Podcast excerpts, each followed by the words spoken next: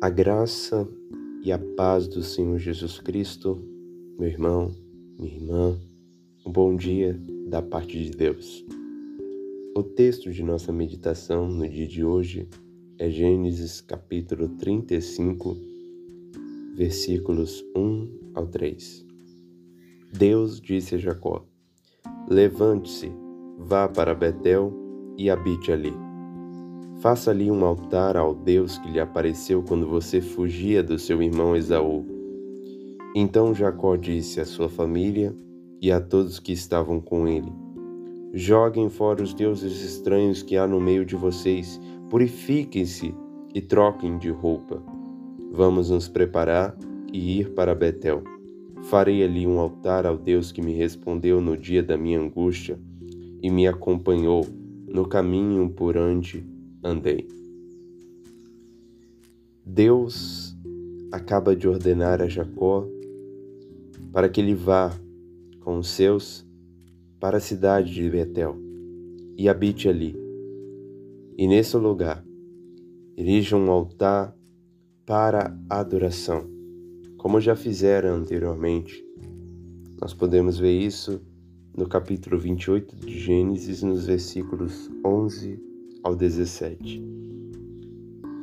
Jacó, antes de seguir a essa orientação de ir para Betel, ele orienta a sua família e a todos que estavam com ele que se purificassem dos deuses estranhos, que renunciassem à falsa adoração, se santificassem, arrependendo de seus pecados, de suas idolatrias e pudessem estar preparados para subirem com Jacó para Betel, para adorarem o Deus verdadeiro, que respondeu Jacó no dia de sua angústia e que o acompanhou por o caminho onde ele andava.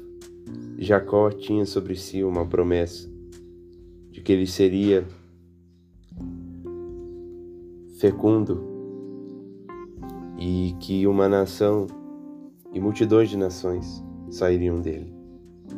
Então, conscientes dessa promessa, que Deus vai rememorar nos próximos versículos desse capítulo, ele, como um líder espiritual, orienta sua casa, orienta os seus, para se purificarem e adorarem o Deus verdadeiro. Aqui a pelo menos dois princípios bem importantes para a nossa vida. Primeiro é que os líderes espirituais devem levar a família a uma vida de completa dedicação e adoração ao Senhor.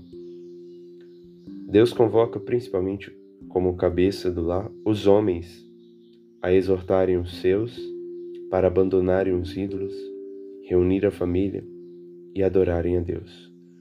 Como o homem é o cabeça da mulher, ele é o líder espiritual de sua casa.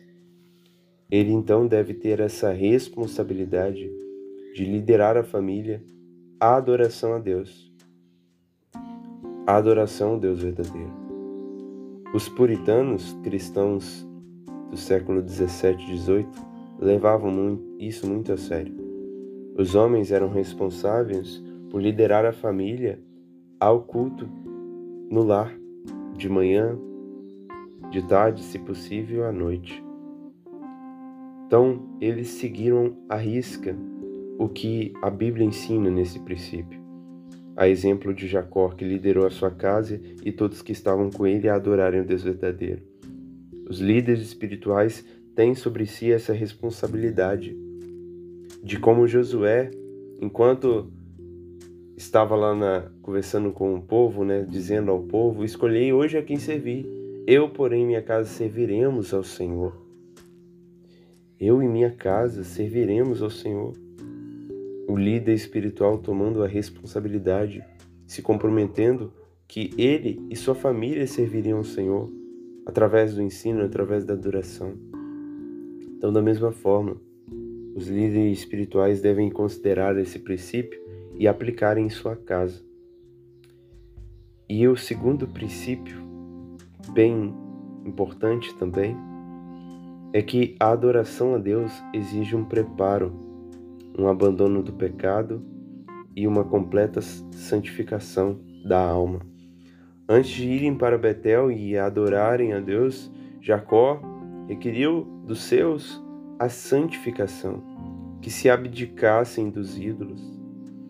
Em outra tradução, na Ara diz: Lançai fora os deuses estranhos que há no vosso meio, purificai-vos e mudai as vossas vestes. Ou seja, deixam de lado esses falsos deuses, deixam de lado a idolatria, deixam de lado a superstição, purifiquem-se, mudem as vossas vestes, abandonem o velho homem, se revestivos de eleitos de Deus, como disse o apóstolo, e venham adorar o Deus verdadeiro. Toda vez que nós formos adorar a Deus, temos que nos preparar espiritualmente, porque a adoração deve fluir de nossos corações com completa liberdade, de uma consciência purificada, de uma mente completamente focada e de um coração ardente pela presença do Deus verdadeiro. Temos que então nos purificar, nos arrepender para adorar a Deus como Ele requer. Esses dois princípios são muito importantes para a vitalidade de uma família cristã e de uma igreja. Então, que eles sejam para nós motivos de meditação, de orientação para vivermos uma vida de adoração agradável ao Senhor. Então, assim como Jacó liderou a sua casa, aos seus, para uma adoração verdadeira a Deus, que aqueles que têm sobre si a responsabilidade de liderarem sua família possam assim seguir. E que todos nós possamos sempre nos preparar para adorar a Deus como Ele realmente requer. Deus nos abençoe. Em nome de Jesus.